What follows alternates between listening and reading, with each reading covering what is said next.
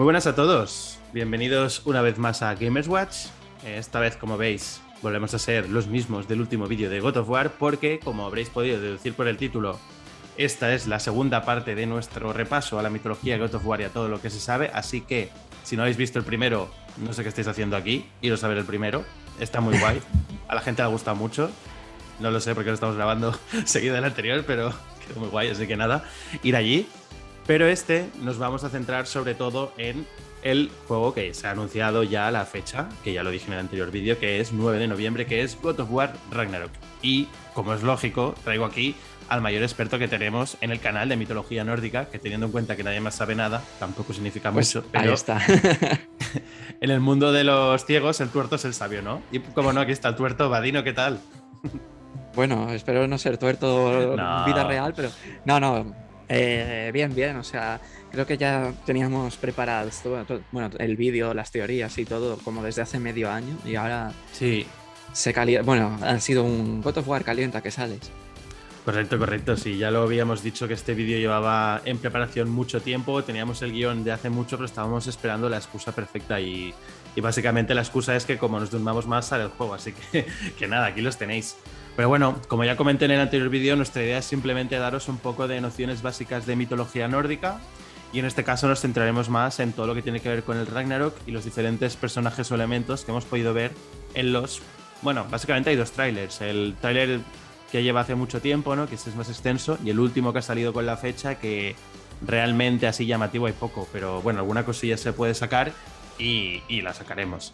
Eh, a nivel jugabilidad no vamos a entrar. Aquí entramos simplemente a nivel historia y, eso y narrativa, ¿no? Cuando ya se sepa más cosas, también haremos uno de jugabilidad. Pero bueno, al final será muy similar al primero. Ahí esperamos menos sorpresas, pero bueno, si vemos que sacan algún trailer o material interesante, ¿por qué no? Pero nada, no me enrollo más, que estos vídeos suelen ser bastante largos de por sí. Os dejamos, como no, con esa música que siempre nos gusta mucho, que es la música épica nórdica de God of War. Y empezamos.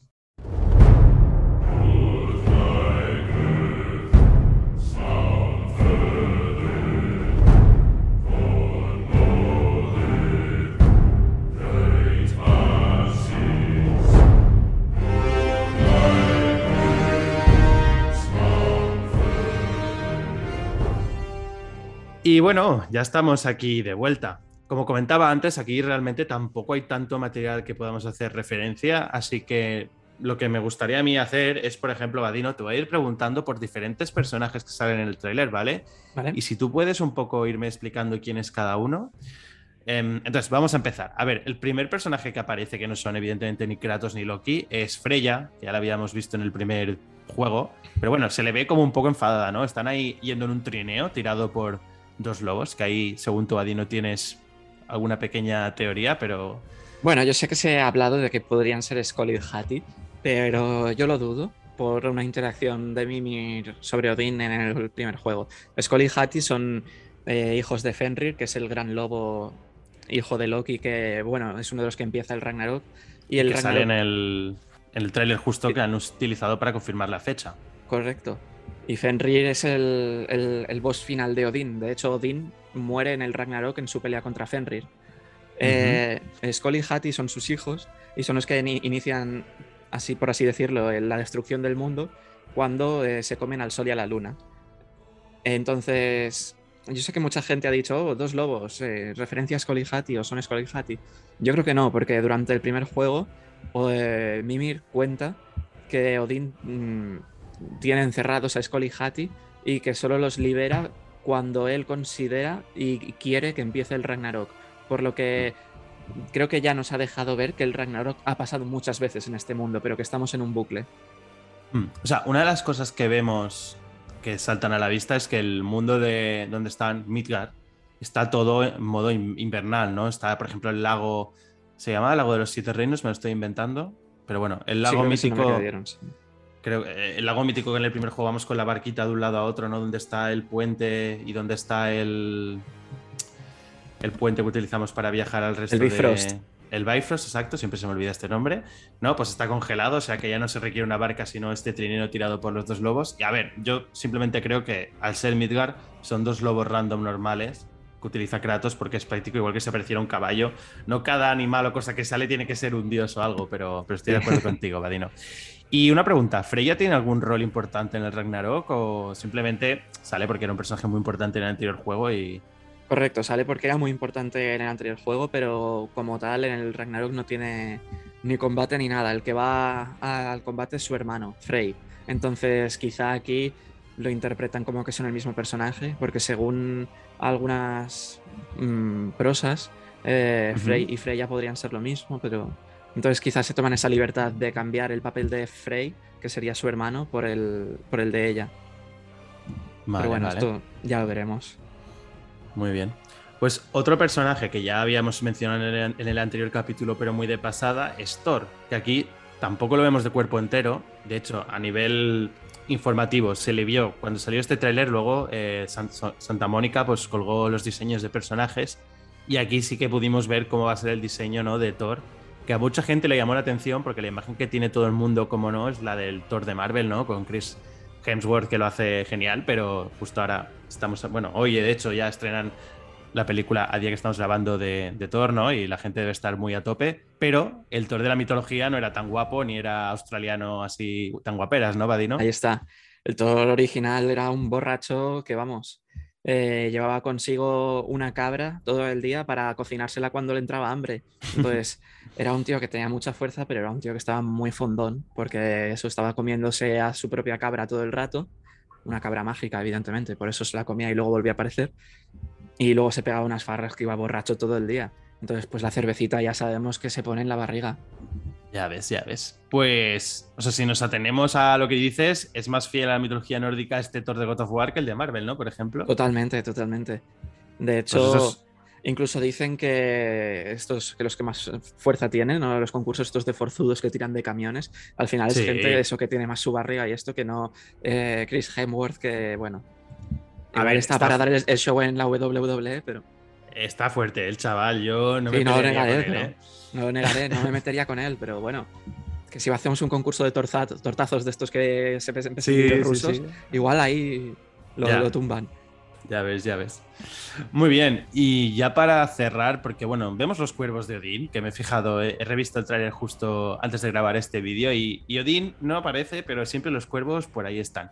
Y el último personaje que te quería preguntar, que llama así la atención, bueno, de Fenrir ya has hablado, pero em, no hay mucho más que decir de lo que has dicho, es la chica que sale al final del trailer, que sale como hablando con, con Loki, que se llama algo así como Angerbroda, ¿no? no sé si lo estoy pronunciando bien. Angerboda. ¿Quién, es este personaje?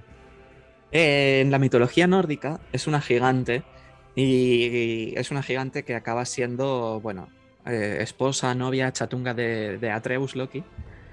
Y con él, o sea, se reproducen y tienen a la serpiente del mundo, Jormungander, a Fenrir el Gran Lobo y tienen a Hela, que es la, reina del reino de los muertos. Sí. Ahora, con el precipitado que está el Ragnarok, ¿tú crees que les va a dar tiempo a poner, a, bueno, a crecer y chingar y tener tres hijos y eso? No, es aquí es muy curioso esto que dices porque al final, por lo que cuentas tú, el Ragnarok son una serie de acontecimientos que el resultado es que el mundo se va a la mierda, ¿no? Un poco como lo que pasó en God of War 3 con el mundo griego, sin, haber, sin estar basado en nada, digamos, de la mitología, pero muchos de los acontecimientos que tú has ido mencionando tanto en este vídeo como en el anterior, ¿no? Pues que Hela aparecerá y llevará su ejército de muertos por allí, que aparecerá Surtur con su espada llameante, todo ese Fenrir y tal. O sea, Surtur, de momento, no se ha visto nada. Solo hemos visto su espada ahí abandonada. O sea, que, es que no hemos visto nada de los Está en la mierda. Hela tampoco la hemos visto. Hemos visto su reino, pero a Hela no se la ha visto. Entonces, lo único que hemos visto es a Fenrir, que no tiene sentido que esté si es hijo de Loki, porque Loki ya le hemos visto que tiene pinta de ser demasiado jovencito. Y si esta es la madre, parece que aquí hay algo temporal que no acaba de cuadrar del todo, ¿no? Y aquí ya entraremos más adelante en tu teoría loca, pero es muy loca, pero tiene cierta cierta base que hay que tener en cuenta. Entonces, por, resumir un poco, básicamente el Runner es, es como una mega batalla que hay entre los, los muertos de, Helheim, los gigantes, los gigantes de fuego, los Aesir, los Vanir, ¿no? Todos ahí se meten de leches y tú has destacado una serie de combates que son como los más importantes que hay en, esta, en esta mitología que igual se ven en el juego, igual no. Evidentemente Kratos dentro de la mitología no aparece, y Kratos algún papel tiene que asumir aquí porque no puede ser que todos estén peleando y Kratos se quede ahí mirando, ¿no? Ahí Entonces, yo te voy a decir como el, el combate y tú lo, lo, explicas un poco. Va, el primero que tenemos así destacado es el de Thor versus Jormungandr, que es la serpiente gigante, sí. ¿no? Que es uno de los hijos de Loki. A ver, cuéntame este combate. Pues según los escritos, eh, de, bueno, las profecías y todo esto, eh, en principio mmm, Fenrir, el, el, lobo, va por Odín y el, el, propósito principal de Thor es proteger a Odín, pero no puede porque Jormungandr se le tira encima. Entonces, eh, sabemos por Mimir que, que, el Ragnarok ya ha pasado muchas veces. Y, eh, es un ciclo, ¿no? Va pasando cada X tiempo. Sí, exacto. O sea, va pasando cada X tiempo, pero yo creo más porque sea un bucle que no porque vaya. que no porque haya varios. ¿sabes? Ya, ya, que sí, sí. Entonces, eh, eso, en la mitología nórdica, eh, lo que pasa es que Thor acaba con la serpiente, con Mjolnir, o sea, consigue matarla, pero la pelea es tan épica y tan de esto que acaba muy herido y envenenado y después de dar nueve pasos cae muerto. Entonces es un doble KO y mueren los dos. Uh -huh. Sin embargo, eh, tal y como decía, por lo que nos cuenta Mimir en el 1, este combate ya se ha dado en los, Ragnar bueno, en los Ragnaroks de, de God of War y lo que pasa es un poco diferente y es que Thor le da un golpe con Mjolnir tan fuerte que manda a la serpiente en el pasado y por eso nos la encontramos en el lago, ya crecida cuando Atreus, Loki, que es su padre, sí. aún es un chavalín. Que, y es lo que tú decías en el vídeo anterior, que incluso hay un guiñito, ¿no? Que la serpiente cuando aparece por primera vez le hace, le dice algo así como... Que suena tiempo, familiar, ¿no? sí. Bueno, que... me suenas familiar, sí. Sí, sí. Sí, sí. Um, hay un personaje que también sale en el tráiler, que se nos ha olvidado, pero que es súper importante, que se me ha olvidado a mí, de hecho, que, que, es Tyr, que es el, el, hombre este, que parece como que lo liberan de una especie de jaula, ¿no? Y que cuando se levanta, pues le saca un par o tres de cabezas a, a Kratos. Entonces, antes de seguir, ¿este personaje quién es, Vadino? Tyr es el dios de la guerra de la mitología nórdica, entonces sería el equivalente ojo, a Kratos. Ojo, ojo, eso muy importante. Ahí está. Pero es bastante diferente porque Tyr asume un papel muy pacifista, por lo ah. que nos ha estado explicando Mimir a lo largo del 1. Tyr siempre es el que está poniendo calma, está poniendo orden, para que no se vayan las cosas de madre. Y como anécdota reseñable es que en la mitología nórdica él solo tiene un brazo. Y entonces creo en que... el tráiler creo que salía con dos, ¿eh? Porque en el tráiler me, en el tráiler salía con dos. y... y mucha gente se lanzó a las redes sociales a preguntarse por qué, por qué Tyr tiene dos, dos, brazos si en la mitología nórdica tiene uno. Bueno, la realidad es que hay una anecdotilla, una historia, que es que para evitar el Ragnarok, eh, Odín y toda esta gente eh, se juntaron alrededor de Fenrir, que al final es el, el, el, lobo, el lobo, grande, ¿no? El que uh -huh. un, poco, un poco la gran amenaza. Y, quiere, y el, y, el, lobo se ríe un poco de ellos, ¿no? Les dice, sois unos cagados. Dice, yo no os voy a hacer nada. ¿Queréis ponerme una correa dorada que se llama Gleipnir. Dice, Ven, venir y ponérmela, no pasa nada, tal. Dice, yo os prometo que no os muerdo. Y nadie se atreve a acercarse. Hasta que al final Tyr dice, coño, alguien tiene que hacerlo.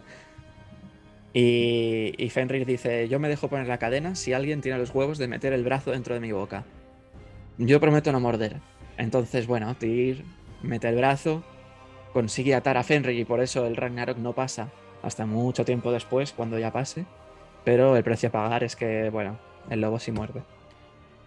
Bueno, pues puede ser, así pensando en voz alta, que esto pase durante el juego, no tal cual, ¿no? Pero que haya una batalla contra el lobo, Fenrir está ayudando a Kratos y a Atreus, y en esa batalla pierda el brazo. Ya lo tendremos manco, como todo el mundo quiere, ¿no? ¿Por qué no? Pues Al final, igual este juego es como, sabiendo que se llama Ragnarok, puede ser como Kratos y Atreus intentan y Loki intentan evitarlo, pero mientras lo intentan evitar la van liando, ¿no? Al final, pues Fenrir igual consiguen entre ellos dos destrozarlo, pero luego matan a Thor y es como al final todo queda igual, ¿no? Porque si Thor no lucha contra la serpiente pero la mata a Kratos, pues, pues más o menos las cosas van quedando igual. Pues muy bien, en el, en el trailer se ve claramente que van a ser aliados con, con Tyr, o sea que, que va sí, a volar ver a los dios, dos, dos dioses de la guerra juntos. Otra pelea que tú destacas aquí, que está la veo difícil, es Odín versus Fenrir. Aquí no sé si. Yo creo que esto es una de las principales motivaciones de Odín, porque según la mitología nórdica, lo que profetiza es que el lobo se va a comer vivo a Odín, o sea que no va a tener prácticamente ni posibilidad Odín de, defenderse. O sea, pierde, pero aplastantemente. Y uno de los hijos de Odín, que se llama Vidar, eh, lleva fabricando desde el principio de los tiempos un zapato con unas tiras de cuero especiales, eh, todo pensado para ese momento, que es pisarle la parte inferior de la mandíbula al lobo y tirar para arriba y así se lo carga, pero ya es muy tarde porque Odín muere siempre en todos los futuros. Hmm. pues no sé, las motivaciones de, Odín, evitar su muerte y seguir ahí con el culo en, Asgard. O sea, parece que Odín realmente va moviendo los hilos, pero más desde las sombras, que no va a ir ahí abajo a pegarse de hostias con todos, sino que va a ir moviendo a todos los personajes. Y quién sabe si Odín es el que está orquestando todo lo que está haciendo Kratos y el que tendría cierto sentido. Lo que pasa es que aquí sabemos que este va a ser el último juego ambientado, en la, o así nos han dicho, en la mitología nórdica. Entonces todo debe quedar aquí bastante resuelto. Acabe como acabe, debería quedar aquí resuelto. Llamándose Ragnarok, resuelto va a quedar. Lo que pasa es que no sabemos si para bien o para mal, ¿no? Entonces, otro, otro, personaje que hemos hablado antes que tenía mucha importancia era Surtur, ¿no? Que dentro del Ragnarok, pues, como tú decías, aparte de los muertos de Hela y tal, eh, es prácticamente el personaje que, que aniquila toda la vida, ¿no? Entonces, sí. Eh, yo tengo la sospecha de que este personaje va a estar muerto o algo, porque que veamos su espada por ahí, vale que es verdad que hemos ido a su reino, igual la tenía ahí aparcada y dice, ya la cogeré cuando necesite. Pero es extraño, ¿no? Que veamos su espada y no a él en el, en el anterior juego. Pero es que es igual de extraño que estén muertos todos los gigantes de Jotunheim. En, plan de, mm, en el juego 1, todo lo que hemos visto es que todos los gigantes están muertos, tanto los de hielo como los de fuego. Entonces, no, no, hay, no hay rival para el Ragnarok. No entiendo. Correcto, correcto. De hecho, no sabemos, corrígeme si no es así, pero cómo muere la madre. O sea, no se sabe. Exacto, es que esa es una, otra de las cosas. Es como que de la nada. Es una gigante de hielo, ¿eh? por eso lo digo. De la nada la madre está muerta y Baldur precisamente toca la puerta porque viene a buscarla. Los dioses creen que está viva. Entonces, hmm. Mm, a mí me hace reforzar la idea de que algo raro y turbio está pasando y estamos en bucles temporales o algo así, pero bueno, ya hablaremos. No, de hecho, o sea, a ver, al final hay muchas más batallas, yo creo, a no ser que tú me digas que hay alguna más más importante que hemos pasado por las más. lo que, comentábamos, lo que comentábamos de que Freya igual hacen que tome el papel de su hermano Frey, porque en algunas ah, prosas em, coinciden. Eh, lo que se sabe es que esta, bueno, este Frey o Freya eh, lucha contra Surd, que es el gigante de fuego, y Surd pues lo, destruye, pero vamos, que es el primero que muere, Frey, Frey Freya. Entonces podemos esperar que igual muere en el juego. Podríamos esperarlo, sí. A ver, al final no es ningún secreto, van a morir muchos personajes, es el Ragnarok, o sea, en eso consiste, ¿no? Sí. Pues muy bien, pues sabiendo todo esto que sabemos y cómo es el Ragnarok teórico, que es esto que os hemos dicho, bueno, lo he dicho, en el Ragnarok hay muchas batallas, Surtur, el gigante de fuego, básicamente cuando van sucediendo todos estos acontecimientos de este dios muere, este mata tal, todo esto, básicamente él mueve su espada y acá con toda la existencia poniendo el mundo en, llamas, ¿vale? El cómo queda el mundo después del Ragnarok creo que no es tan importante, o sea, al final sí que quedan algunos, eh, algunos personajes de mitología vivos, el mundo acaba volviendo a a rebrotar y todo eso, eso es genial. Pero como has dicho, Vadino, por ejemplo, Magni y Modi quedaban vivos en la mitología, pero aquí claramente están ya muertos. O sea que, pero bueno. Y de hecho, como acaba es que Baldur resucita de entre los muertos y acaba siendo el nuevo dirigente de los dioses, el nuevo manda más. Lo cual a mí me pintaría raro que pase, o sea, después de la paliza que le pegamos yo creo que en God of War importa más cómo queda el mundo cuando él se va que no si luego. Igual en el mundo griego ahora también ha aparecido alguien y lo está reconstruyendo, pero nos da igual. O sea, la siguiente pregunta lógica va a ser: ¿a qué mitología vamos a ir luego? Y, yo creo que van a dejar la saga de descansar bastante tiempo, ¿eh? Pero. Sí, yo también. Pero bueno. Yo, creo que lo que va a pasar y lo que quieren marcar es que Kratos, aunque no quiera, como en este caso, que lo que quiere es ayudar, yo creo que lo que va a pasar es que quieren mostrar que Kratos vaya donde vaya, se va a cargar todo el mundo siempre. Es que es el dios de la guerra, tío. O sea, no es el dios del vino, ¿sabes? Que la gente estaría borracha, ¿no? No, no, pero en plan, por ejemplo, yo creo que en este quiere evitar el Ragnarok y quiere ser mejor y que haya la paz y todo. Y creo que el juego va a acabar con que se, va, bueno, se va, a destruir todo el mundo otra vez. O sea, a mí me gustaría que el juego respondiera varias preguntas, pero una sería, ¿por qué ha acabado Kratos en ese mundo? Sí. Y un poco cómo conoció a, a la madre de, Loki y se enamoraron y toda la pesca. Tampoco creo que sea una historia de amor, pero saber un poco eso. Y al final, esta historia es que Kratos, después de lo que la lió, él quería huir y tener una vida tranquila y apacible y claramente los problemas le buscan, ¿no? Y, bueno, quién sabe, mm, Kratos ya está mayorcito, igual toca dar, pasar el testigo y en los siguientes juegos el protagonista, ¿por qué no? Puede ser eh, Atreus o Loki, que ya hemos visto que además ha heredado varios de los poderes de su padre, como la rabia espartana, ¿no? Y aquí tenemos ya combinación de mitologías y tenemos la rabia espartana de Atreus con poderes de gigante de hielo, ¿no? Bueno, aquí hay cosas que tienen mucho potencial. Ahora, sí. está claro que en este juego tampoco van a abrir todos esos melones y yéndose a otra mitología y tal. Simplemente me gustaría que cogieran el Ragnarok, viéramos cosas épicas y, contestáramos al menos a estas dos preguntas que son súper básicas. Entonces tú, Adino, tienes una, ya le has ido, has, ido dejando pildoritas, pero desarrolla un poco tu teoría esta de los viajes temporales y, y tal. O sea, ¿qué, ¿qué crees que está pasando aquí? Yo creo que ya por lo que nos ha contado Mimir en bastantes anécdotas, el Ragnarok evidentemente ha pasado muchas veces. Pero si ha pasado, el mundo tendría que estar acabado y sin embargo vemos que está correcto. Entonces, de lo que sabemos es que Thor y, y ya se enfrentaron. Lo único que, en vez de matarse entre ellos, eh, Jormungandr recibió un golpe que la envió al pasado. Y sabemos que Odin mm, no quiere evitar el Ragnarok, sino que quiere que, se, que pase bajo ciertas circunstancias que él quiere que pase. O sea, porque tiene atados a los lobos Hati y Mimir dice que los libera cuando cree, bueno, cuando él sabe que es conveniente que pase un Ragnarok, pues porque sobrevive él, porque gana él, lo que sea, ¿no? Y creo que el punto clave es que lo que hemos visto hasta ahora es que mm, para el Ragnarok tiene que haber dos bandos, que es el de los gigantes, ya sean de fuego o de hielo, y el de los dioses. Y tanto en Muspelheim como en Jotunheim, cuando llegamos, todos los gigantes están muertos, todos. Entonces dices, ¿qué ha pasado? Según recuerdo yo, o sea, igual me equivoco, pero dice que Thor llegó a Jotunheim y mató a todos los gigantes y por eso están todos muertos allí. Entonces yo creo que lo que está pasando es que de alguna manera eh, Odín está recreando Ragnaroks infinitos cuando a él le conviene para acabar los gigantes, con los gigantes y, ser siempre él el ganador.